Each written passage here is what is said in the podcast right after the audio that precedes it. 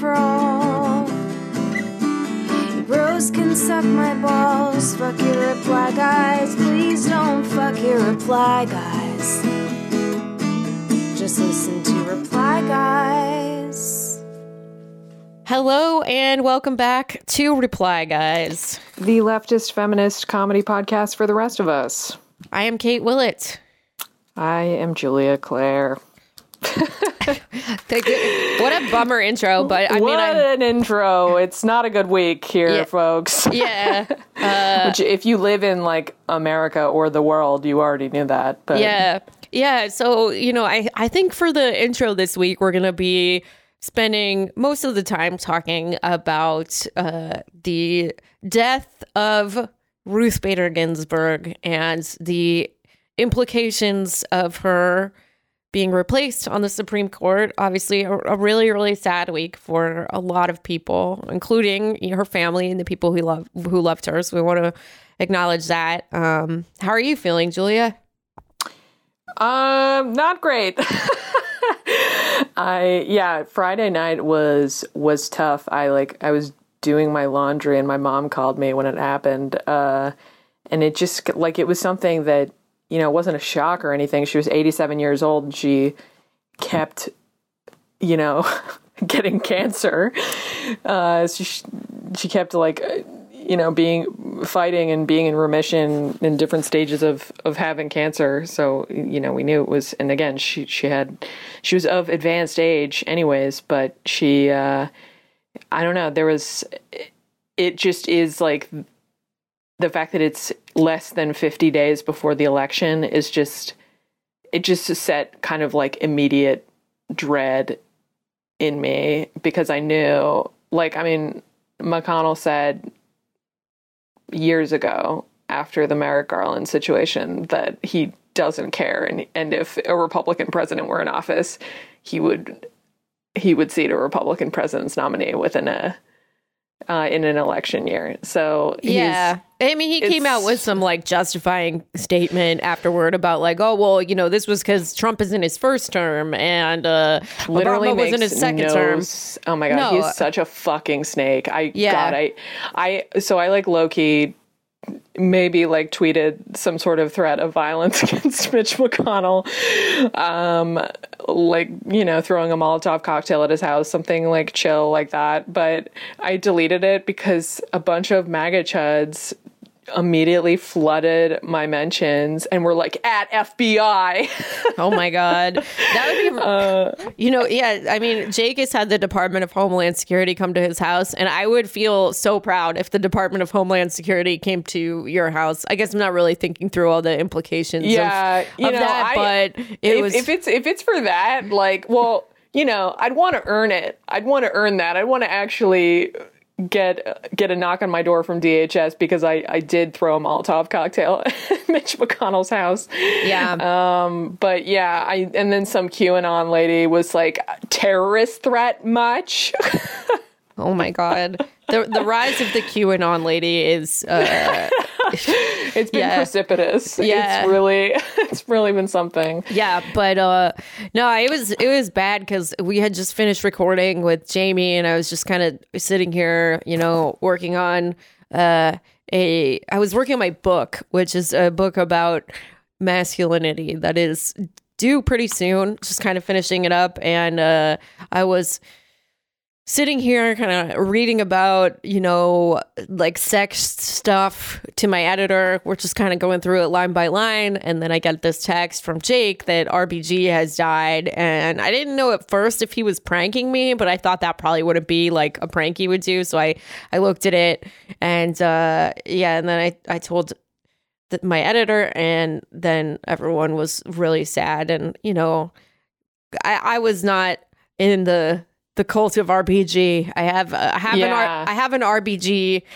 candle, and that is because someone else gave it to me. It was it was a, I I enjoyed it. Uh, I thought it was very sweet that my friend got me a present, and I also definitely you know I'm, I'm going to take some time later in our our friendship to explain the difference between being a leftist and being a liberal. No. Yeah, totally. yeah, but uh, yeah, it's you know um obviously it's a very stupid situation when democracy or or what we uh, have of you know democracy What we have left, yeah. I mean, I, I don't even want to say left because it's. I mean, it's just like you know, I, democracy for who, right? Like, uh, there's Yeah. there's obviously going to be a uh, a dramatic reduction of democracy, but it shouldn't so much should not hinge on one on one 87 year old woman uh, Yeah. continuing to fight or not or you know lose her fight to cancer uh, yeah it's it's it's terrible I, as a former former liberal feminist myself as we we talked about in the interview with Jamie uh, yeah I definitely have I have a lot of like admiration for the the trail she blazed, I guess. Her rulings have not been uh, entirely on the up and up, but she has. I, I mean, I think that sh if you look at the the totality of her career, uh, it it I guess has been a, a net positive for for progress in the United States. Of course, I wish she had retired when Obama was in office, uh, like ten years ago. Yeah, it's it's pretty frustrating because the discussion of whether or not Ruth Bader Ginsburg should have retired, like people are just throwing around, you know, all kinds of accusations about it. Like anyone saying that is sexist, and it's like, dude, you just said five minutes ago that uh, we're at the end of democracy now, and if you believe that, and if you believe that like her being on the Supreme Court or a liberal justice being on the Supreme Court could have prevented that, then how can you not wish that she retired? It's uh yeah, I don't. I think it's a really. It's. It, I mean, it's yeah, like- and that and that ultimately, uh, to to the point we were making earlier, that still leaves all of democracy on the shoulders of one woman. yeah, you know, uh, so and you know, I there basically if Trump does get to appoint uh, his nominee, which it looks like he might, unless four Republican senators defect. yeah. I mean, but Joe Manchin is also definitely going to vote for whoever Trump's nominee is. So I think he's getting to appoint someone. I think that. Right, but they have to. Well, they have to vote to. I mean, they have to vote to like bring it to a vote. Uh, so I don't know, but we we don't know what's going to happen. Like more likely than not, yes, you're right. The uh, the vote will will go through. But my point is there is that uh, if you know a Republican, another Republican is seated on the court, then basically, I think almost all of the Republican justices on the court will have been appointed by presidents who lost the popular vote, Yeah. Um, which just like for which just makes every single branch of this government just deeply undemocratic and unrepresentative of the will of the people. Yeah, I think like you know, the Supreme Court has at various times been a, been uh you know one of the ways that civil rights were advanced like Brown versus Board of Education or uh, Roe versus Wade or Obergefell versus Hodges like you know there there have been some major victories for equality and for justice. And I think because of that, liberals have been sort of apt to see the Supreme Court as something that is, you know, positive. But I mean, there's definitely been you know, as many or way more instances of the Supreme Court really screwing over vulnerable populations. And that's definitely what it's going to be uh, for the next long time here, probably. You know, um, it's pretty unfair that nine people get to have so much power in this country. And you know, obviously, the court has always influenced uh, politics, and it's it's always been like a political body. Um, but as you said, like I mean, I think the court, the most liberal court, was in the the late fifties and and sixties.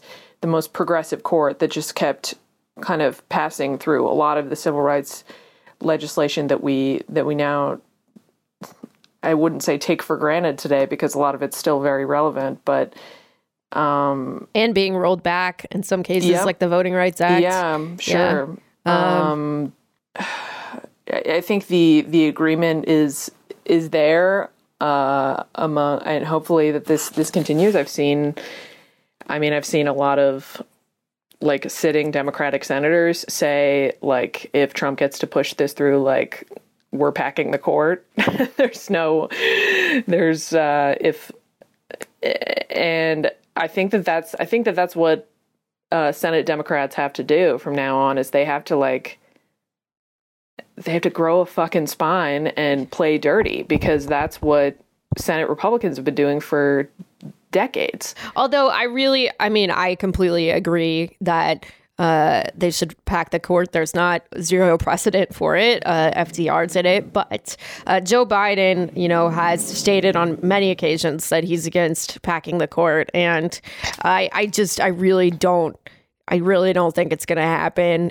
Biden has always uh, seen working across the party line as kind of a nexus of his own politics. Um, he really, you know, he's friends with a lot of these Republican dudes. Uh, he is very, you know, center right himself. And uh, yeah, I just, I think that there's like a, I- I think that there's a very uh, minimal chance that I mean, court center, will yes, happen. center right in the global sense, maybe, but in like, uh, yeah, certainly. I mean, no, he's, uh, I don't know. I don't know anything anymore, honestly. Yeah. I, like, I don't think he's incapable of changing his mind because he's he's done it before. Yeah, but I but I don't know. I I mean. He yeah he might but I I don't see like uh I see no precedent for him going all out war with Republicans in the way that court packing would do you know and I don't I just I don't I don't think that that's the kind of politician he is I don't think that that's what he wants to do I mean he said a bunch of times that he won't and I I believe him you know Uh, yeah, I think that the filibuster will be abolished at the very least, uh, which is not his decision.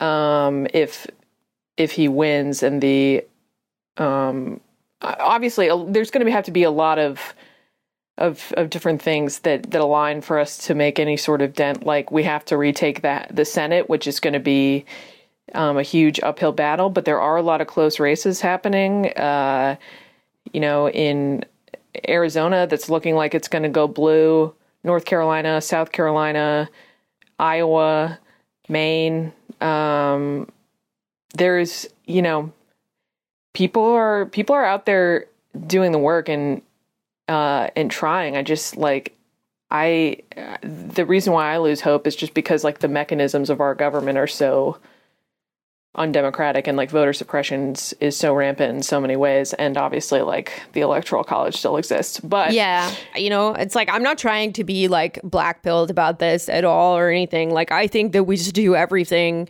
that we can do. I definitely think everything from being in the streets, um, you know, all kinds of direct actions to, you know, even kind of more uh, you know, civil means of contacting senators, you know, in swing states who are vulnerable, you know, I think that, you know, it's we should try everything that we can try because the consequences of someone like Amy Coney Barrett being seated are high. And let's let's talk for a second about her specifically before we uh, analyze RBG's legacy a little bit. So Amy Coney Barrett is a, like an arch conservative uh, Republican think tank um, darling who is probably the most likely person to fill this position. Um, her name has come up a lot of times. She was under consideration for Gorsuch's seat. Uh, Trump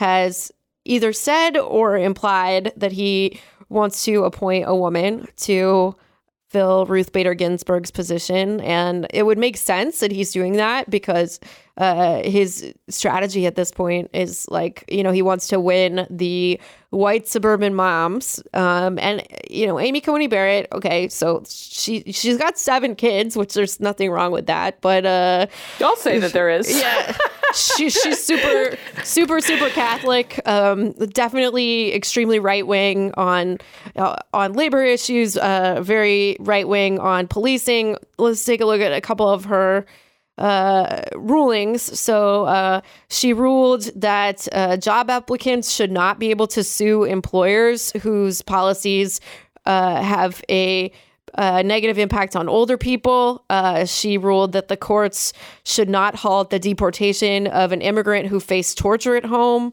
She ruled that refugees should not be protected from being denied asylum on the basis of xenophobic prejudice.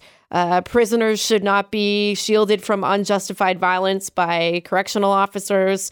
Minors shouldn't be allowed to terminate a pregnancy without telling their parents. Um, women should not be able to obtain abortions uh, upon discovering a severe birth defect. Uh, I think it's very, very likely that she will cast a deciding vote in hollowing out uh, Roe versus Wade or overturning it. And she's also like a gun nut, which it's like you can't be a gun nut and have seven kids. You got to pick one. It's dangerous to have all those little people It's running too- around. Yeah. you can, and also that's such a. It's it always. I mean, I'm I'm from like Catholic country. I I am. I grew up Catholic myself, and I, it always is cuckoo to me when there are when there are Catholics like her because I guess I just never met any like that growing up. Um, Yeah. like and you know the the research is that like you know 98% of Catholic women use birth control.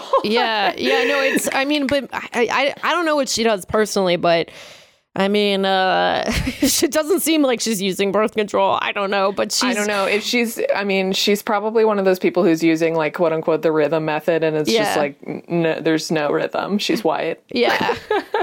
so uh, one one thing that's um, very under threat right now is uh, ACA and Medicaid expansion. I mean, obviously, there's like a ton of problems with ACA, like you know, so-called like um, you know the the market or whatever. It's like you got people like paying like you know fifteen hundred dollars a month to insure themselves through private insurers, and it's super inaccessible. But uh, you know, Roberts has preserved the law uh, in his rulings, and um, there's four other conservatives on the court who want to strike it down, and so uh, that would reverse Medicaid expansion, which has probably been the best part of ACA. Um, It it would uh, abolish the exchanges and pre-existing condition protection, um, erase the the remaining contraceptive mandate, which was, you know, obviously at least in part struck down um, in the Hobby Lobby ruling. Um, young people will not be able to stay on uh, their parents' plans, and you know, as I've seen estimated that you know as many as like 20 million people uh, could lose their health insurance um, if ACA is overturned. Um, maybe more. I don't know. Um, eh, because it also had some mandates for companies needing to insure their employees. And, uh, you know, for the environment, it's like that's like something that I just can barely think about anymore. Um, but I think we can expect her to um, overturn to to side with the uh, the corporations in every issue of a, a government suing the corporations for uh, you know regulating uh, emissions anything like that um Yeah, I mean, Amy Coney Barrett has been on the Republicans' radar for a long time, and she, I mean, she's she's on the list because the all of the the judges that uh, Donald Trump has put forth or been eyeing have been hand selected by the Heritage Foundation, which is like ultra conservative, very much um, like uh, corporations are people, women are not, uh, uh, non-white people are not. Um, basically, yeah, just giving giving all the rights they want to take away from 80% of us to corporations. Um, so yeah, absolutely you can expect just a fucking horrifying uh, voting pattern for for her. And I'm honestly I'm like maybe this is sexist of me, but I'm more scared of Republican women than I am of Republican men sometimes because yeah because uh, they they don't they can just you know it's a wolf the- in the sheep's cog- clothing yeah the co- the cognitive dissonance that they've had to entrench in their brain to be a Republican and take away other women's rights. like, is pretty significant. So, um, but you know what? We'll cross that bridge when we get to it. Yeah. Let's look at you know R- RBG as liberal hero. Uh, I would say uh, yes and no. Definitely not. Uh, not a leftist dream come true. Not a, not a leftist dream. Uh, do want to say that um, she's she's from she's from Brooklyn, born in 1933. She's a working class Brooklyn gal. That to me has always been kind of like a compelling part of her of her story. Also, the fact that she graduated like in the maybe this means nothing, but she graduated like at the the top of her class in law school and had like no job offers because she was a woman. yeah, I mean, she definitely had a cool personal life. Uh, her marriage was, I think, very inspiring for the time. Her husband was very committed to gender equality. I think he, you know, did the dishes and stuff, which was a, a big deal huge, for some guys in those days. Men doing the dishes. Um, basically, you know, when she, she was a uh, civil rights lawyer for the ACLU, um, she argued before the uh, Supreme Court in a few cases involving gender discrimination. And what she did was actually really smart and cool. Is she brought cases involving gender discrimination against men uh, for example a widower not being allowed to collect survivors benefits um, mm. and you know, that he was being discriminated against because of his gender um, and uh, basically what she was able to do is get um, enshrined in law that uh, it wasn't okay to discriminate on the basis of sex, where that phrase comes from. Um, and you know, she she kind of like tricked them, right? Because like these, you know, uh, male justices could. I think have more empathy for a, a dude in that situation. Um, mm-hmm. She you know, she knew not to bring them a case of a woman being discriminated against because people were really sexist. Um, mm-hmm.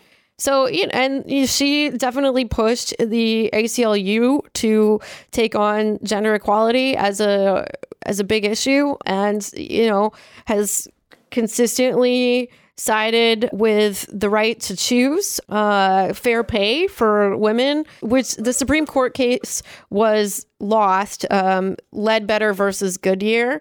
Uh, but um, where a woman, uh, Lilly Ledbetter, sued Goodyear because she was not being paid the same as her male colleagues. And uh, the court ruled in favor of Goodyear, but RBG wrote a, a blistering dissent uh, that I think galvanized Obama to take on the issue, and the Lilly Ledbetter Fair Pay Act was the the first act that he passed as president. So uh, we we do have her at least in part to to thank for that.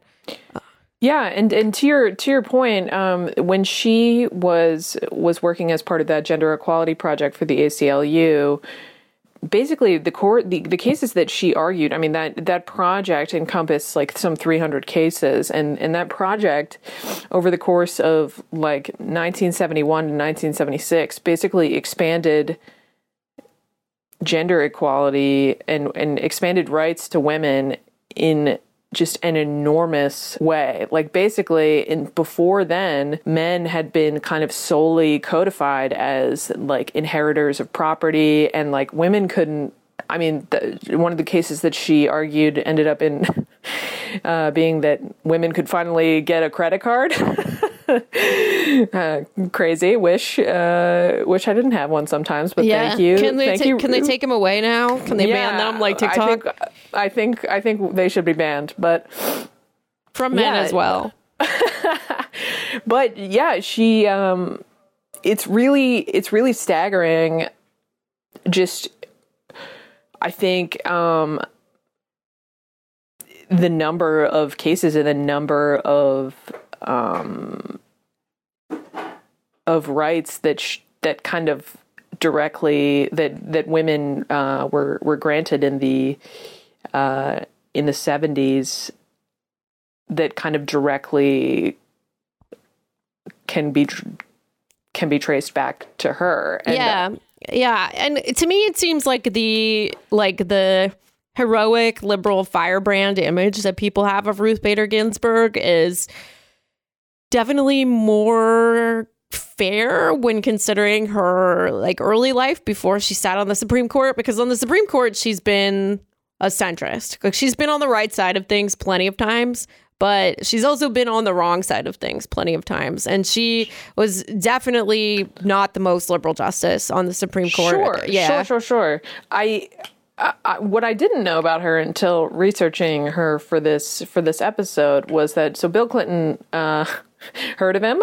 Bill Clinton uh, appointed her in 1993 and as the the first justice that he uh, was able to seat in his presidency because uh, he won in in 92 um, and she was the first Democratic appointment to the court since 1967. Holy shit. Wow. Uh, that's when Lyndon Johnson had appointed Thurgood Marshall. And that just, I mean, if that isn't depressing, yeah.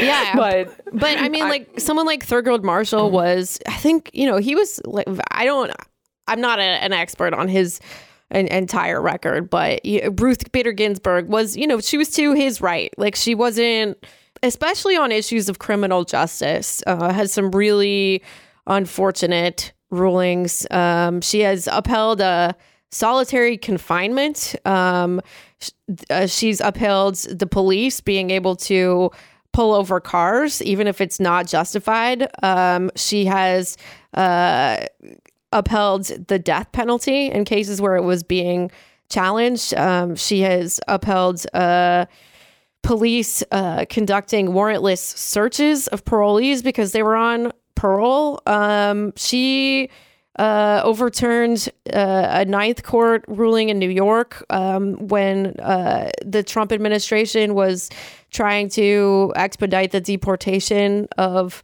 asylees. Um, she she hasn't been great. You know, I'm I know it was very uh, famous that she called Kaepernick taking a knee dumb and she did apologize for it on in 2014 but her record on issues of racial justice has been unfortunate in a lot of instances. Uh, there was even an instance in uh, an interview that she did with Emily Bazelon in the New York Times. Emily Bazelon asked her about abortion uh, because she's always been such a staunch defender of abortion. And Ginsburg said, Frankly, I thought at the time Roe was decided.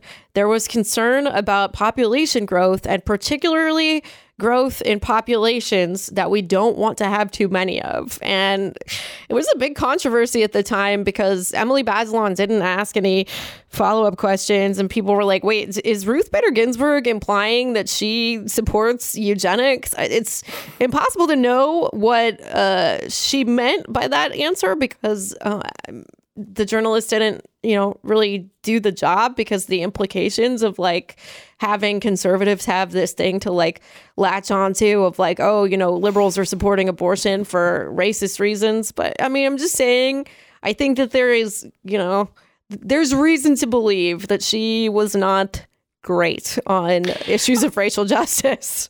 Yeah. Oh, yeah. I mean, I guess if you if you look at the totality of her career, those are definitely uh, the dark spots, and also she has. Um, she is like sided with corporations in a number of um, instances in a way that makes me upset. Yeah, um, even recently, she just did a really bad ruling pretty recently on. Um, she uh, sided with the conservatives on the Atlantic Coast Pipeline beneath the Appalachian mm-hmm. Trail, uh, which, you know, those of us who care about the environment were very upset about.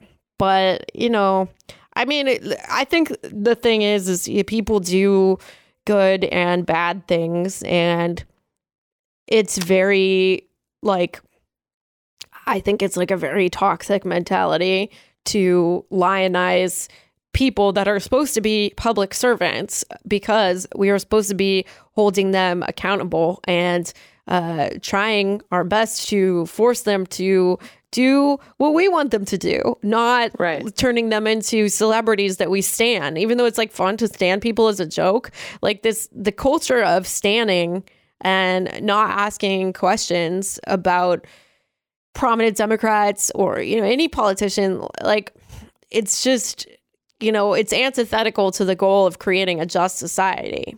Right. And I think even even more so than like doing just doing what we want them to do, it's like the the court is I mean even though we it's it's really difficult to think of it as anything but because it has become so highly politicized, but the the court is not even it's just not supposed to be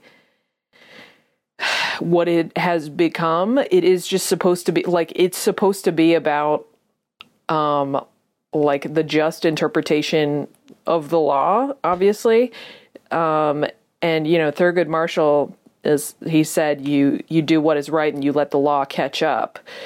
Um and that's that's how our justices should be acting. Of course, that's like, I mean, that's a fucking pipe dream now, but. Yeah, I mean, and it's Um, always, I think it's always been a pipe dream. I mean, like, there have been, you know, the Supreme Court has ruled in favor of slavery you know like it's it's always been I'm not saying that the Supreme Court has always done the Yeah. right thing. No, I just I'm mean- just saying, like, I think that I think that the the idea, like I know it gets thrown around a lot, that like there was a point in time where the Supreme Court was less political, but I don't I don't personally agree with that. I think it's always been political, and at this point, it's just more explicit. Well, I think it's. I mean, the the the example that I gave about the court in the '60s, that was like pretty, in like late '50s, that was pretty out of step. Like a lot of the rulings that they made were out of step with even what the the American public was ready for, more progressive than what the American public was ready for in a lot of uh, in a lot of ways. So that's what I mean by like.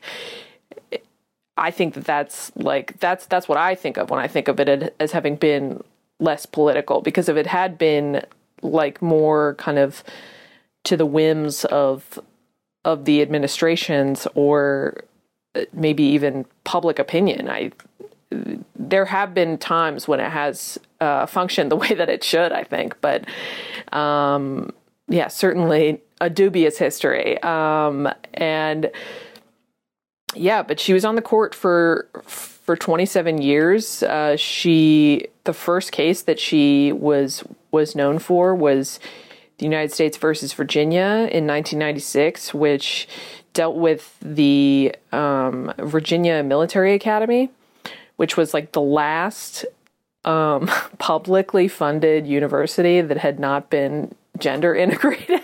Yeah, and basically she wrote the the majority opinion that uh that they should should allow women.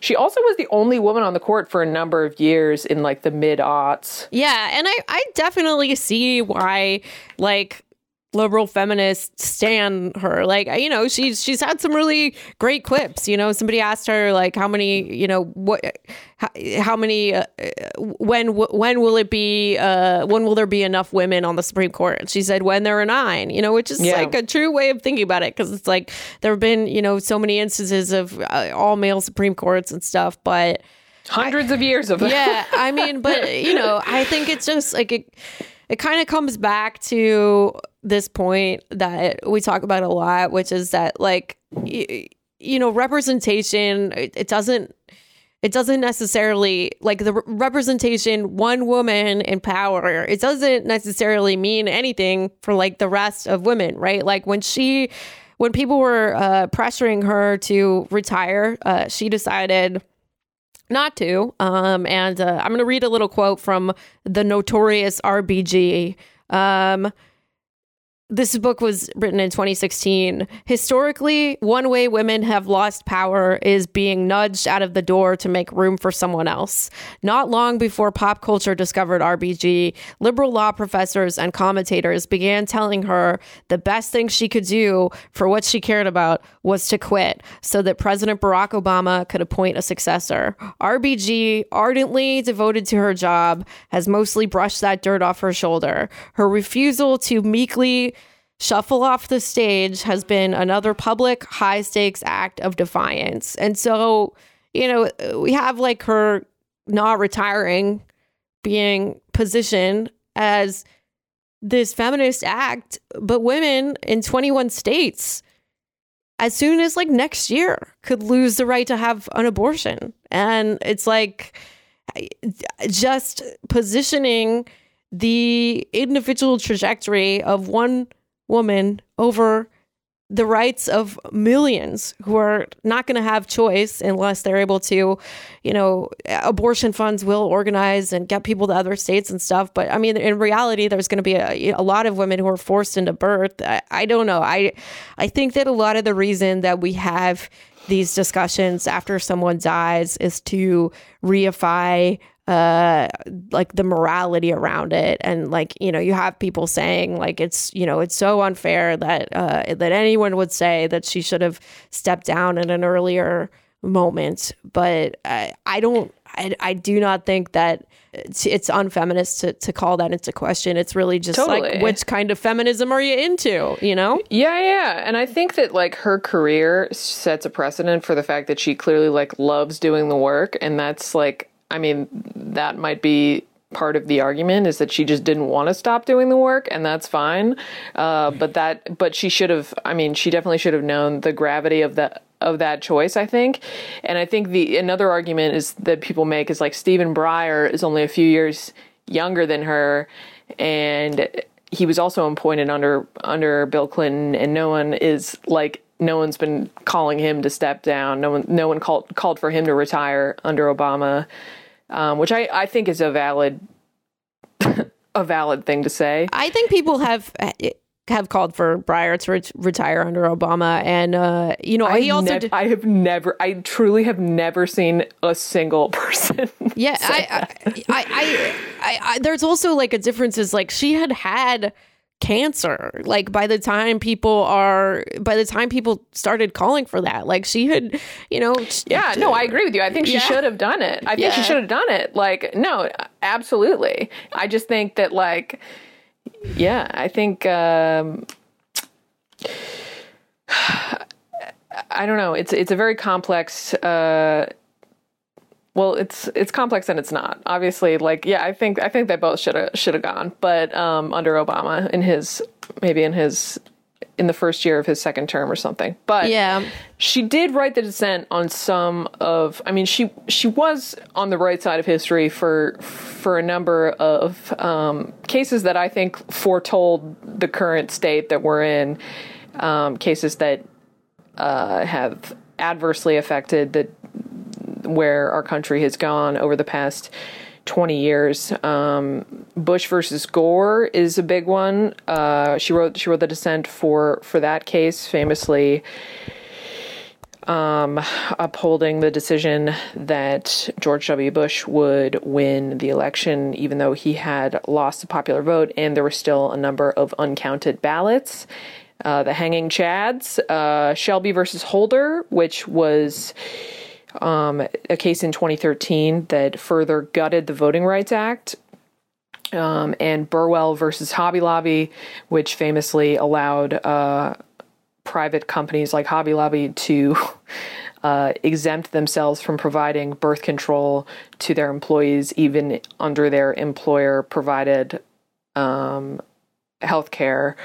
And yeah, so she wrote the dissent for for all those and many and many other cases, I'm sure. But um, yeah, she she knew how to write a screed, definitely. Yeah, and you know, I think it's fine for people to be complex. We all are. Uh, it is really, you know, it is ultimately not the fault of uh, any one person that we have this body of nine people uh, that will always be representatives of the ruling class above all else, right? Because it's going to be like, it's going to be uh, people who are, you know, um, it's going to be people who are from like the kind of highest tiers of, of society, like whatever their background was. It's, it's going to be, uh, it's just, it's not, it's not ever going to be, I think, an institution that is, um, regularly on the side of the marginalized and it's a problem i don't know what to do about it uh, i definitely know that it's going to be much much worse with a conservative supermajority and uh, yeah it's a it's a you know it's a tough time, but you know we we, go, we got to go on. We got to not get black pilled uh, or nihilistic. Um, you know, the Supreme Court always um, always has been somewhat responsive to public opinion. Like if you look at you know the ruling on same sex marriage, like it's I think it's impossible to say that that ruling would have come down had there not been a massive campaign uh, for decades to normalize same-sex relationships and uh, you know i think uh, i think that some of the public response to aca uh, it, it contributed to um, you know that not being fully stricken down. I, I think that you know Roe versus Wade. It, it's like I, I I personally think that there's a a pretty high chance that that's gone or gutted to the point that it's not really protecting anyone, whether they fully overturn it or whether they just decide based on you know the precedent of Planned Parenthood versus Casey that you can't have an undue burden that like nothing is an undue burden, you know, and Yeah. but you know, I mean, I think I think it's like pretty uh, in a, a six to three court because you know a lot of people have I think rightly speculated that Roberts, uh, the chief justice, wouldn't side with the conservative. I, I actually don't think that he would side with the conservative majority, but in a six to three court, you don't need him. So. Yeah. Uh, yeah, I think it would get ki- kicked back to the states, and I'm very uh, and that day uh, hangs in the balance, and I'm Yeah. fucking Yeah. horrified yeah, there's by that. But yeah, I mean, okay, I don't see this as like a, a silver lining whatsoever. I'm I'm not an accelerationist, but I do think that you know, uh, abortion is all but illegal for so many women who live in red states already. absolutely, And, absolutely, You know, I mean, maybe this is, I'm not saying that this is like a silver lining or that it's not good or anything like that, but, you know, perhaps with this issue in the spotlight, people will notice that it is almost impossible for many women who live in red states to get abortions. And we can all join together in solidarity to protect the reproductive rights of everyone because at the end of the day these institutions are what they are but you know like we have power and a lot of that power is going to come through direct action um, and uh, you, you know vote for sure but you know like it's not going to it's the situations that we're facing right now are going to require more than voting. And uh, i think that's a really good uh, place to to jump into our interview what do you think I agree. I uh, I think that if if if you want to watch a something that that might give you like just a shred of of agency, I really liked. Um, AOC put out a, a live stream on her Instagram uh, on Friday night after Justice Ginsburg died, uh, saying it's called "What Do We Do Now." Uh, and I think it was. I thought it was. It was helpful, and it it it did make me feel like like there's like we can we can have some some agency and some direction moving forward.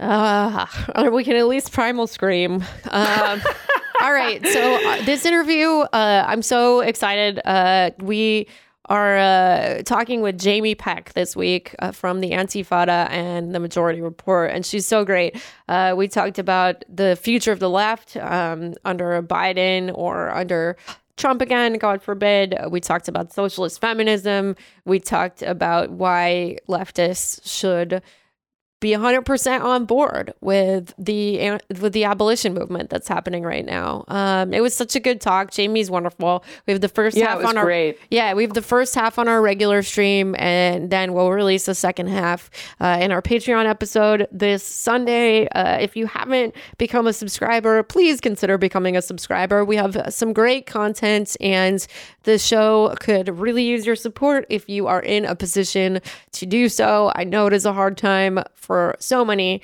uh, so no hard feelings if you are not able to do that. But if you do have $5 a month, we will be so eternally grateful to you. Uh, and anyway, uh, enjoy this interview with Jamie Peck. Thank you. Thanks. Just listen to Reply Guys. Hello and welcome back to Reply Guys. We are so lucky this week to be joined by Jamie Peck, who you might have heard on Majority Report uh, or her own podcast, The Antifada. Jamie, welcome to the show. Why, thank you. Um, man, I feel like we should manage people's expectations a little better because uh, I'm kind of sick and out of it today, but I'm going to do my best for feminism. I mean, we're the expectations here are we, we we have no expectations. We will do we'll do whatever's cool, whatever's comfortable. All right, that's good. Yeah, Well- it's a it's a we- it's been a very weird time where we were saying before the show started that it just uh, everything sucks a little bit right now. Mhm. You could say that. Yeah. So uh, I have a, a question of pressing importance. Uh, when my cats had little cones on after their surgery, you noted to me that the cats were only nicer when they had cones on, and that the moment it was removed, uh, they reverted to their original ways. And, and I have noticed that that is exactly what happened. Per- Pearl is back on her bullshit, as some would say. Yeah. I know, right? Like, what's up with that? Why do you think that they're nicer when they have the little cones on? I don't know. I mean, maybe it's it like takes them down a few pegs. Yeah, I you think know? I think it humbles them. Yeah. Yeah. They don't think they're all that. Like, you can't feel like you're all that when you have a cone around your neck, you know? And then you get it off and you're like, I'm I'm the hottest shit ever now. Haha, I'm a cat. Fuck you. Like, my my cat, rest in power, Leo.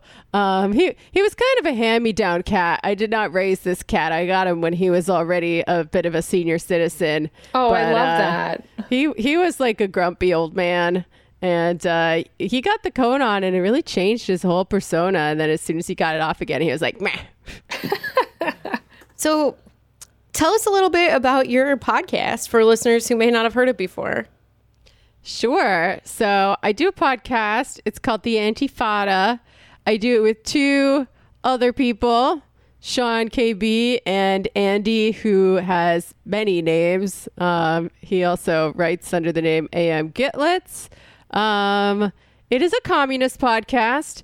We're pretty ecumenical about what kind of communists we are, um, which, you know, tends to make nobody happy and everybody angry at us all the time. Um, Wait, say, say more about that. Explain. um, well, I feel like the people who get the most mad at us the most of the time are probably the anarchists because we are closer to being anarchists than we are to being like tankies or whatever. You know, Okay. Uh, so like they expect us to always agree with them, whereas like tankies expect us to piss them off and probably don't really listen to our show in the first place. But um, no, we're we're we're non-denominational communists. I think uh, we're all we all have a lot of different influences. We've all read Marx and Lenin. Some of us more than others because um, I do not have any of a master's degree, and the other guys have uh, almost two master's degrees between them. Um, but I, I have read the Marx and the Lenin, and I think they've got some got some got some good ideas. But also, uh, I've read um, communization theory, and I've read Rosa Luxemburg and the German Dutch Council Communists, and all all. I think it, it takes all the all the different flavors of the rainbow. You know, I think we have something to take from almost every historical tendency that has existed. I think no one's really figured it out just yet. Um, so what it all comes down to, my friends. No, um, sorry, I'm 35 and a woman. Sue me. Uh, Wait, Yeah. so so if you could like distill the because obviously like I know what each of those words mean individually that you're saying like each of those identifiers mean individually, but I mean, I am a communist, and I'm sort of an anarchist adjacent communist in that I believe uh, everything should be as flat as possible, uh, no unjustified hierarchies. Um, I think that capitalism is bad for a lot of different reasons. Okay, And we've heard of it. we need to end it and progress Mm-hmm. to the next phase of human development. You can call it communism. Maybe that's too loaded a term. Maybe we just call it cool world. All right. But a society built around human needs and not um, not subservient to the rules of the market, basically, is what I believe. Hell yeah. Very cool. And, And the way that we get to there, you know, that uh, we haven't really figured it out yet. But that's why leftists got to debate across tendencies and amongst ourselves until we come up with some kind of all powerful synthesis that will be perfectly suited to the historically unique conditions in which we find ourselves. Yeah, I, I agree with that. It never really makes sense to me, like when people are full on tankies, because I mean, it's like obviously, like I'm not. You know, there's there's a lot of things that I wouldn't like about living in a, an authoritarian society, but it's also just like I don't know how people expect that uh, I don't know that the the conditions in early 20th century Russia would be like an exact match for what's happening right now, you know, Yeah. or even in the 1960s China. Absolutely. I mean, there are many different reasons. I think we have a lot to learn from um, Marx and Lenin for sure. Uh, and if you go back and read some of Lenin's early stuff, it's like actually pretty anarchist. I was uh, I was a little surprised when I checked out State and Revolution that um, he was like pretty committed to the goal of a stateless, classless society. But then um, his actions, once he was in power, didn't always uh, didn't always bear that out. Or you know, maybe it was just uh, just the results of many historical contingency factors and capitalist imperialism and stuff that you know couldn't he had no control over. But if that's the case, like when is that ever not going to be the case? So I want to control for the factors that we at least can control over to the degree that we can, right? Like that's another thing. Like we all have we all have our favored routes to communism or socialism or whatever you want to call it, but it might not be up to us when it comes down to it. yeah. So obviously we're a long way from achieving a communist utopia. Uh, I mean, we, you know, we're just, it's like we're kind of uh, at a crossroads of fascism and neoliberalism or, you know, some combo of the two. But I noticed Socialism or barbarism. yeah, um, yeah, but uh, I you know I, I listen to Majority Report almost every day, and I noticed that uh, everyone on that show, but especially I noticed in, in like your exchanges with Sam that like you ground your politics in like things that like there's a there's always a, a concrete way to to move forward. And it's not like you're not someone that is um you know feeling com- like there's nothing that that nothing can happen until there's a full on revolution. So i guess like w- what are like the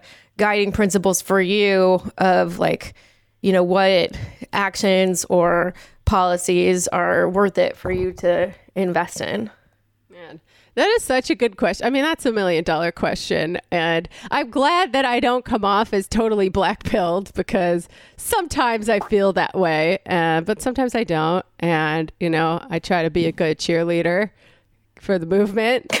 and even when I'm not really feeling it, you know, sometimes you can, uh, you can fake it, you can get everyone else excited. Then I get excited for real again. So, um, is that a dialectic? I don't know. Um, it's a new I mean- synthesis yeah, sure. things things are things are looking pretty bleak right now. Things times are looking pretty tough. Um, if the revolution, if a revolution happened tomorrow, it would probably be a fascist one. Yeah. Oh, But, yeah, uh, absolutely. and, and we would we would lose real fucking bad. But um, which, is why I'm one one of many reasons why I'm not an accelerationist. Like, are things not accelerationist enough for you Yeah. already? Like, God, we are in the accelerationist timeline. But um, there are some things that give me hope. Like, I mean, no, I don't claim to know what's going to work in the end. And if anybody does, they're probably lying to you or trying to start a cult or whatever. Like, listen to me and one, two, three, we'll get communism. One weird trick. But um, And you know What- what? I'm dying to join a cult, but maybe it's just not the time or the place for that. I really just want somebody to tell me how to think and what to eat and how to feel. Wait, isn't there Yeah. there is a communist cult though, right? Like the what is it called again? Like Oh, it's the there's Bob. more what's than his name? Yeah, Avakian, yeah. yeah, Bob's- yeah, Bob Becky, what? That's yeah. There's a communist cult, um, Bob Avian, and he. Oh, sorry if any uh, members of that organization are offended by this. I don't know. He is the chairman of the Revolutionary Communist Party. Thank you very much. Um, I'm just reading from Wikipedia right now. Uh, developed the organization's official ideology, a theoretical framework rooted in Maoism called the New Synthesis or the New Communism. Um, there's other cults too. Um, there's, of course, Posadism, which is sort of a, I think it's kind of an ironic cult. I don't think there's that many sincere Posadists anymore, but my uh, my producer Andy wrote a book about the life of J. Posadas and his philosophy and why it's kind of making a comeback. And the the Nazi blog, one of those alt right blogs, actually did a blog post about him, like as if he was a sincere adherent to this um, communist doomsday cult. So that's kind of funny. Yeah, I I really want to read Andy's book about Posadism at some point because I just I would really like to find a way of uh, incorporating aliens and dolphins into my own ideology. So Right? yeah, Those things are sick. Like, Yeah. who doesn't want sea comrades swimming Yeah. around them, just being rad? I do. I mean, we we need all the help we can get. We need all the comrades we can acquire. Yeah. What I do know is that when the revolution comes, my cats will certainly be on the side of uh, capital. They're just. no. I do. I don't Cats know. are socialists. I feel like cats are kind of, uh, they're like in egoist, individualist anarchists. They're not like anarcho syndicalists because they don't like do any work or anything. They're just like, fuck you. I'm a cat. I do what I want. Meow meow. Oh yeah. so like, you know, kind of looking at um the future that we have ahead of us. Uh right, right. uh, uh, not wanting to to trigger anyone here, but uh either Trump or Joe Biden will be the next president of the United States. One of those two. I know it's How very dare hard. you? Uh, but uh, yeah, well, you know, it's. I definitely know. I definitely know people who like sincerely think that like maybe Howie Hawkins will win, and I'm like, that's not the what? that's not the point of voting for the Green Party. Oh yeah. my god. Um, my but- God. I, I do not give a single fuck about the Green Party. I gotta say, Neither like, do I. like Sam brought it up on Majority Report today, and Sam and Virgil were talking about something to do with the Green Party, and like they may as well have been talking about sports. Like, yeah. I, Yeah. just, I do not care. Yeah, but I know I, I I don't I don't personally uh, find my hope in in the Green Party, but so it it is kind of hard to sort of anticipate what the future of the left would look like under Biden or Trump. Um, I think you know a, a lot of us got really optimistic about Bernie Sanders for a minute, um, even though I I didn't necessarily think he was going to win, um, except for like a, a little period of time. Uh, but it was just it, we it all was, did. We were like, Yeah. wait, really, really? Yeah, it was like, holy shit, is this actually Uh, no. possible? Yeah, thought, thought not. yeah. But uh, what do you think that? What do you think that the left looks like under Trump or Biden? Right. So I'm going to combine this with your last question because I didn't really answer it. Um, I think it's the fight is going to be pretty similar under Trump or under Biden. I think um, the problems are largely going to be the same. Um, I think, I mean, it's possible that it will have a little more room to operate under a Joe Biden administration. But if you think that he won't do what he said in his tweet and uh, go after anarchist organizers, uh, you're probably wrong. Um, I think in terms of the anti-capitalist left, at least our work is our job is pretty much the same. Um, these problems are not going away. If anything, they're intensifying. And I think um, it is a mistake to blame all, most of these problems on Trump as an individual. Um, I think these problems are largely, uh, if I want to zoom out a little, I'll use the O word, overdetermined by the development of capitalism in this country and in the world because it is a fully globalized system. Um, things like immigration, all right, that th- these things are continuations or intensifications of stuff that started under different different presidents, right? Like Obama, uh, he wasn't uh, separating kids from parents at the border in the way that um, Trump is doing, but he did make build his administration did build a lot of the infrastructure um, that Trump is using now for ICE. Um, what are some more problems? The the COVID crisis. Um, yes, it's probably worse with Trump's mishandling of it. But um, even before the COVID crisis, we were, by all indications, headed for another financial crisis, another recession, or possibly even a depression. And they're they're trying to pretend now like that didn't happen, and it's all this one exogenous factor that came from China or whatever. But we know we know that's not true. Um, it's it's um, it's been described by some as an omni crisis, actually, which sounds really ominous. It's scary, um, and that we're having a bunch of crises at once. Um, and it, there's there's a lot of indicators that we can't just the government can't just spend its way out of it like it did in the 2008 financial crisis, which was purely a financial crisis. It was like a whatever a single a single crisis, right? Because there's so much else going on. Like you can give money to you give stimulus money to people and to consumers, but they're probably they're not going to go out and spend it in the service economy because uh, shit is closed, or if it's not closed, people are scared.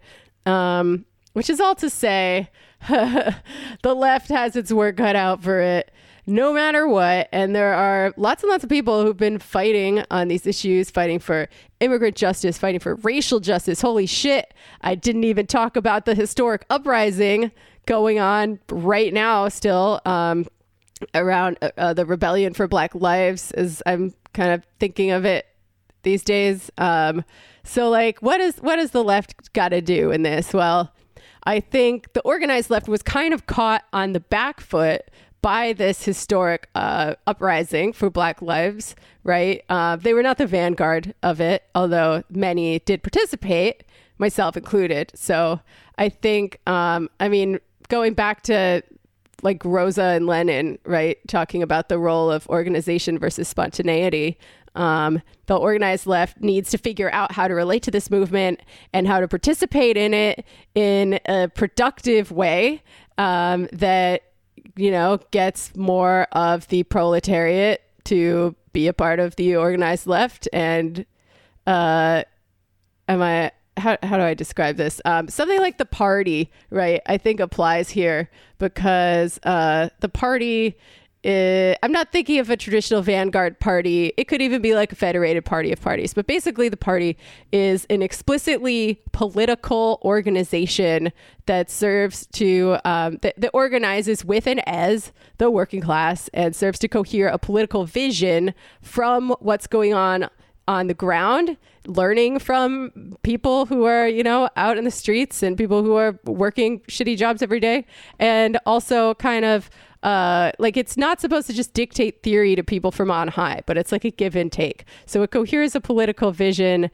and then it it shapes in turn these movements and makes them more organized and more long lasting. Because you know, if we don't have any organization, these things kind of erupt spontaneously and they fizzle out again, as we've seen over and over in this cycle of struggle with Occupy Wall Street or uh, Black Lives Matter or other other movements that I can't think of right now because I'm tired. Um, so like we got to find the balance between spontaneity and organization. But I do think um, history has shown that um, the working class is more advanced. There are elements of the working class that are more advanced than a lot of these uh, leftist theorists give them credit for.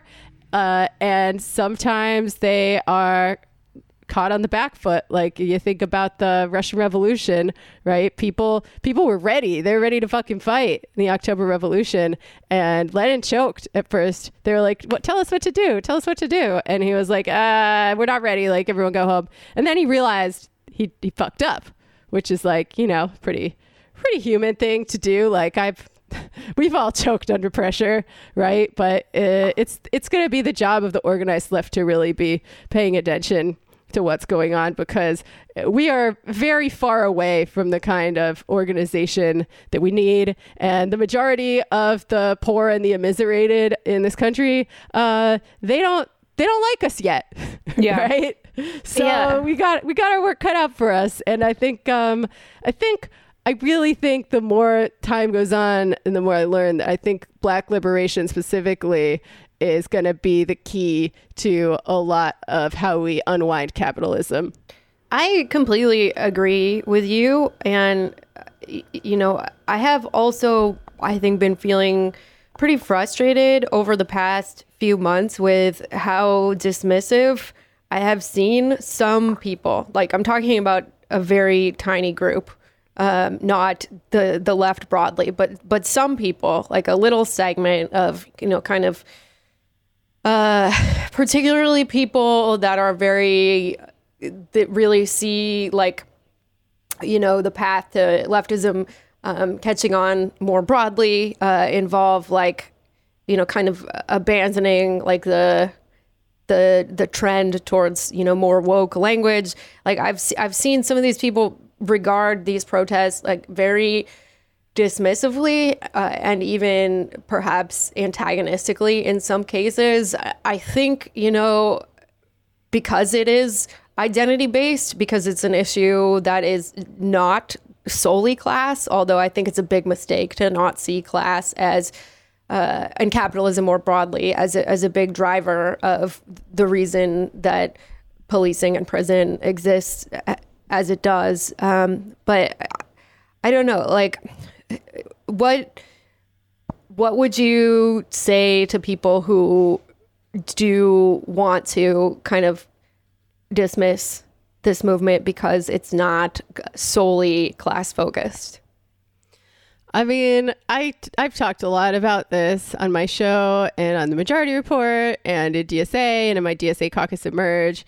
Um, it's uh, I think it does a disservice to Marxism itself. Not that like Marx is Jesus and you know we have to listen to him, but uh, I think in this case, especially when people are making these sort of uh, class reductionist arguments and using Marx to justify them, um, it doesn't really hold up because Marxism is about social relations and not purely the relationship of um, boss to worker, but how all social relationships mesh together to create the system of capitalism. And I think one of the biggest, biggest factors in why we don't even have social democracy in this country and why we don't have stronger class politics uh, is race and racism. And you know corollary to that xenophobia like all and all of these all of these like identity based bigotries whatever you want to call them these are used by the ruling class to divide the working class and keep us from uniting as a class. And like even to this day, like I brought this up on MR, um, like the Whole Foods Union busting manual that's been going around their stores says like one of the biggest risk factors for Yep. uh, I know what a store unionizing is if there's less diversity. And that sucks. That's so shitty. That's that's bad. So like we can't just say, oh, we'll ignore all the ways that the working class has been divided and just expect it to unify magically around these um, broad class based demands that benefit everybody in the working class, right? Like, we're going to have to do some kind of work to f- bring it back together first into some sort of coalition so that it can fight. But it's so hard because it's like, which came first, the chicken or the egg, you know? Yeah, Yeah. and I think um, Kate and I have talked about this on on a different episode, but um, like the term itself, identity politics, that has been like so bastardized by both, I think, like the left and the right in a lot of a lot of ways was like invented by like black socialist lesbians. And it was essentially like th- I mean the, their definition of it was like we are the ones who can best articulate our needs and our demands Mm-hmm. and that's identity politics. Yeah, and they, you know, importantly enough, also said, you know, our particular demands are universal demands because when we live well, you know, when queer black women live well, everybody will live well. Everyone will be free. And oh, and clear black working class women, I should say, because these weren't um, these weren't rich people, Right. doing the Combahee River Collective, Yeah. and I think that is really true. And like it's a simple slogan, but like people go around at the protests and they say all lives matter when black lives matter. I think that that is true. And if you're saying, well, you know, the cops kill white people too, um, that's true. You should. That means you should care about this issue. Yeah, you And, should be mad about that. And it's also and a lot of and they're killing the white people who they're killing are largely poor. Like again, it's uh yeah, Mm-hmm. It's all connected, man. It's all like, connected. I don't think people would put up with the police and the prison industrial complex to the degree that they do if it were not um, underpinned by racism as well. I mean, I, I could be wrong, but I don't know. Yeah, I, I completely agree. One argument that I've had uh, too much and too intensely uh, is, um, you know, I think with people who tend a bit towards class reductionism, who feel that like, you know, efforts to be woke are super alienating. I is particularly I remember a couple weeks ago I was really getting into it with people about Aaron Coleman, that little revenge porn teen, you know, and Oh I my think, God. yeah, I think like you. I mean, I I think that there are people who really feel like um, discussions of feminism or anti-racism are super alienating to some people but i mean it's also like i think to be hostile to it is alienating to other people. And you know it's kind of like uh, you're, you're not going to win everybody. So I, I think it makes sense in my own assessment to just do what the right thing is you know whatever whatever you assess that to be. But Well, the ar- the Yeah. argument is is specifically Kate, and correct me if I'm wrong, that like that conversations of anti-racism and like uh, cr- critiques of misogyny and things like that are alienating to the working class, which is like or to poor people, quote unquote. So it's basically it's like it's pre- it's like a condescending argument that like poor people or uh, the working cl- class people are inherently like racist and misogynistic and homophobic or et cetera, et cetera. Yeah, it's it's condescending to a vision of the working class that um, barely even exists anymore. You know, like a white guy in a hard hat or whatever. But like there there are certainly segments of the working class that hold reactionary views on various things. Like um, I was talking about this on the Antifada this week, actually. Um, this town in Pennsylvania, it's like almost 100% white. Um, it was started in the New Deal era with government programs, and it was like kind of a socialist town. On it was like socialism on the prairie, and then now they're like full MAGA and the jobs are gone. It's like one of those deindustrialized white working class areas, and people are like saying racist shit and voting for Trump. And uh, I think it is a mistake to say simply that that is a result of the Democratic Party abandoning those folks as it's become more and more neoliberal. I think that there is a correlation there, um, but it's not uh, that one caused the other. They're both being caused by these overdetermining factors and the development of the global capitalist economy right? That's responsible for the democrats being becoming more neoliberal and it's responsible for these people in this town becoming more reactionary. And um, you know i don't i don't think they've gotten more racist. That's like a weird idealist position to take but i do think um, whatever latent racism they had, uh, Trump has been able to activate.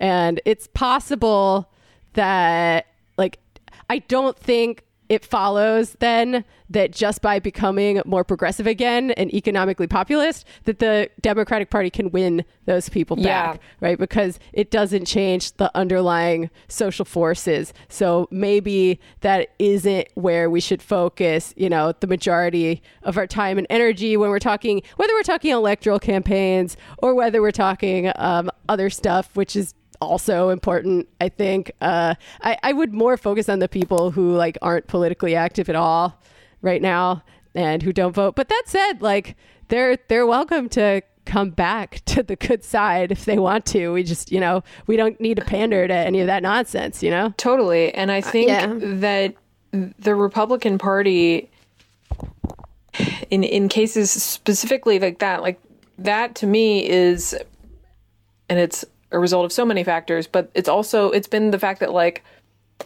fiscal conservatism and like the economic conditions that decades of neoliberal rot have created like largely through kind of like Reaganist uh, fiscal policy and things like that that has been carried out by both Democrats and Republicans alike, certainly. Um, that created a lot of problems, and then the Republican Party. So the Republican Party like created this this a lot of these problems, and then they offered the solution, and their quote unquote solution is um, like brown people took your job. And so I think that the Republican Party has become, and its constituents, it's just become so enmeshed in this like identity ba- like this white grievance pol- politics like that's kind of the the basis of of the Republican Party and when I watched the Republican National Convention that's what I saw. That's the message that kind of flowed through everything was white grievance politics. That's what I mean. That's what MAGA is essentially. Um, So I don't know. Those those people I do think are particularly hard to. I, I think they will be hard to get back uh, because it's such an like identitarian worldview. It's like white people against the world. yeah yeah. i mean this is why they invented whiteness in the first place Yeah. and it has worked pretty fucking well over the course of our history so um i don't know i'm not really sure how we get rid of it but it's uh it's bad i don't know i mean the old people are dying and there is evidence that um, a lot of younger people do not hold the same retrograde views on race and gender. At least, I don't think that's the entire solution to the problem. But, um, you know, boomers aren't going to be around forever. Um, My mom reminds me of this pretty regularly. Yeah. Same. Uh, and like I love my boomers. I love my parents, but um, you know, hashtag not all boomers. But it is true. When that generation goes, um, I think politics there will be a shift. There will be a real shift. Yeah, I I guess I I guess like where I have um where I can feel a little more pessimistic about it sometimes is like I do think that the populace at large is moving very left uh, in their viewpoints. Like for example, you know, I've seen different studies, but you know, over a majority of people support Medicare for all. But I don't know how we will get to a point where what the public wants will matter in terms of what our legislators enact. Like when people talk about pushing Biden left, that sounds like a complete joke to me because Well- yeah, it's not like it, the goal isn't to please voters. like the, that has nothing to do with what these people are doing at all.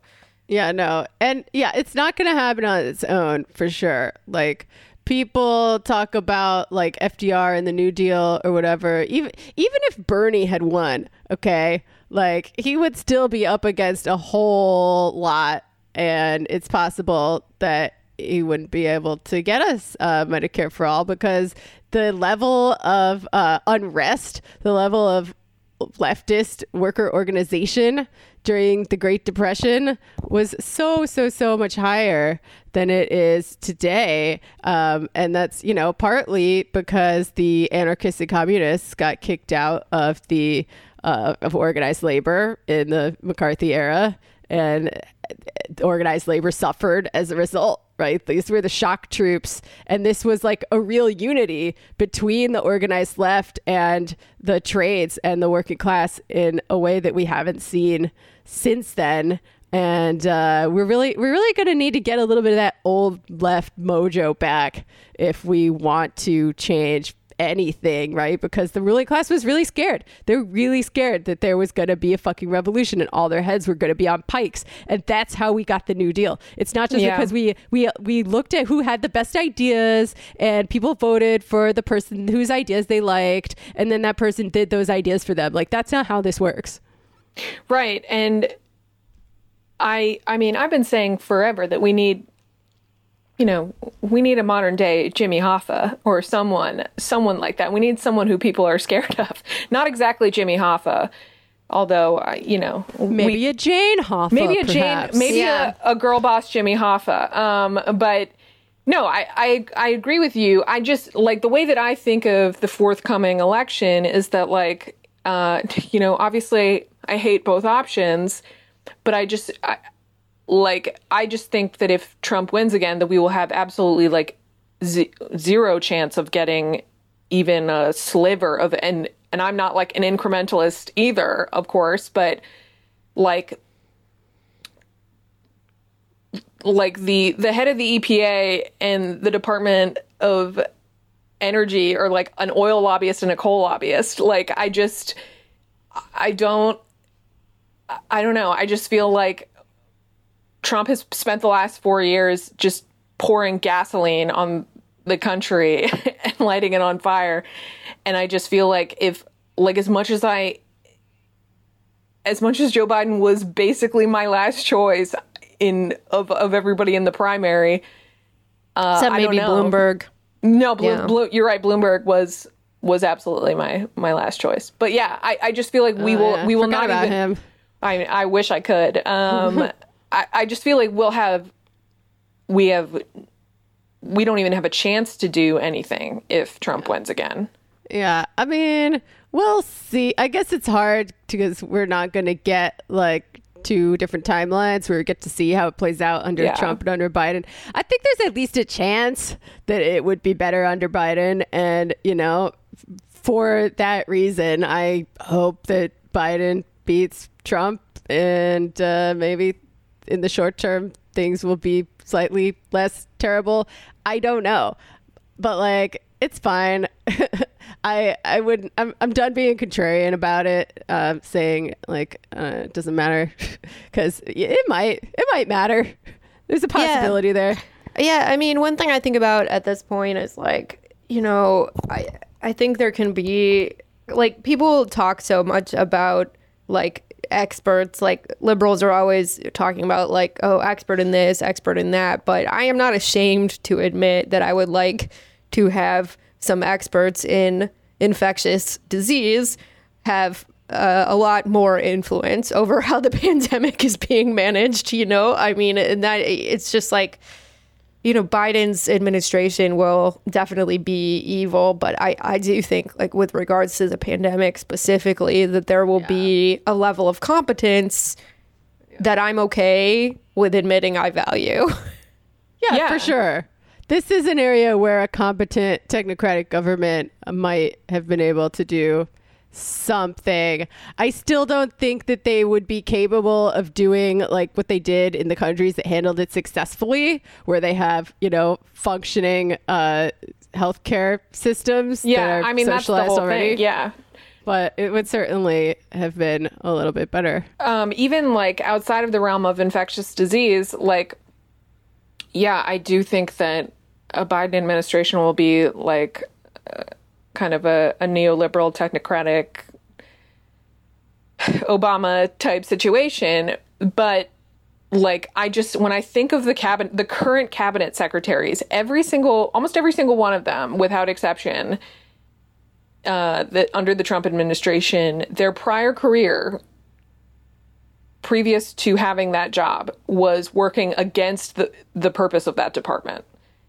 And that is not something like, you know, Betsy DeVos was like a private school advocate. And again, we have like oil lobbyists and coal lobbyists heading the uh, or the EPA and the Department of Energy, and like someone who's super anti-labor is, is heading the Department of Labor. Uh, so that is like, again, it's uh, maybe it's like small potatoes, but I I do know that like a Biden administration would would do the bare minimum in that in that way. Yeah. Yeah, that's fair. Um I think it's been uh it's been I don't know how it's been. Um but like I think Sam made a good point actually on the majority report the other day. Um we Talk, talked a little bit about how the DSA did not endorse Biden and like people were mad at us about that, but it really wouldn't have made any sense. It'd be like, oh, why didn't the Pokemon organization endorse Joe Biden? Like, it has very little to do with socialism. Yeah. But um, we did endorse a whole bunch of down ballot candidates. And if you go out and you work for those down ballot candidates, um, people who turn out to vote for them will probably vote straight Democrat. So, in a roundabout way, you'll be doing your part without having to wear a fucking Biden hat or whatever. Riding Um, with Biden. Yeah. yeah. Oh, I want to.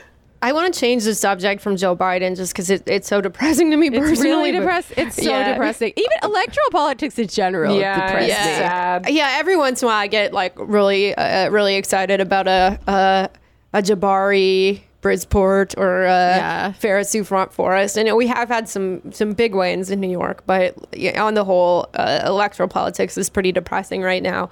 I'd like to talk for a minute about socialist feminism. Hey everyone, it's Julia. Thank you so much for listening to this interview with Jamie. We had such a great conversation, and we also had such a long intro this week that we ended up um, splitting this interview with Jamie into two parts. Part two of this interview will be available on our Patreon uh, for our subscribers. So if you haven't already, now would be a great time to subscribe if you want. We know it's tough out there. Um, but we just really appreciate you. And uh, we hope you enjoyed part one of this interview with Jamie. Thanks so much. Thank you so much for listening to Reply Guys. If you like the show, please rate and review us on Apple Podcasts. It really helps other people find us. Uh, the show is hosted by Kate Willett and me, Julia Claire. Our producer is Genevieve Garrity. Our theme song was performed by Emily Fremgen, who wrote the song with Kate Willett. Our artwork is by Adrian Lobel. If you want to find us on Twitter, we're at Kate Willett with two L's and two T's, and I'm at O Julia Tweets, O H Julia Tweets. And Twitter is where you can also find our reply guys. They are always with us. Bernie, take us out.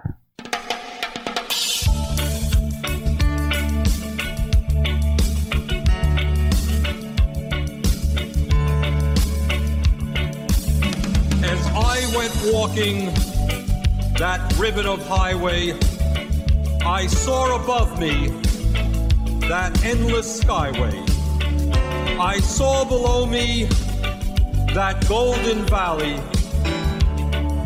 This land was made for you and me. This land is your land. This land my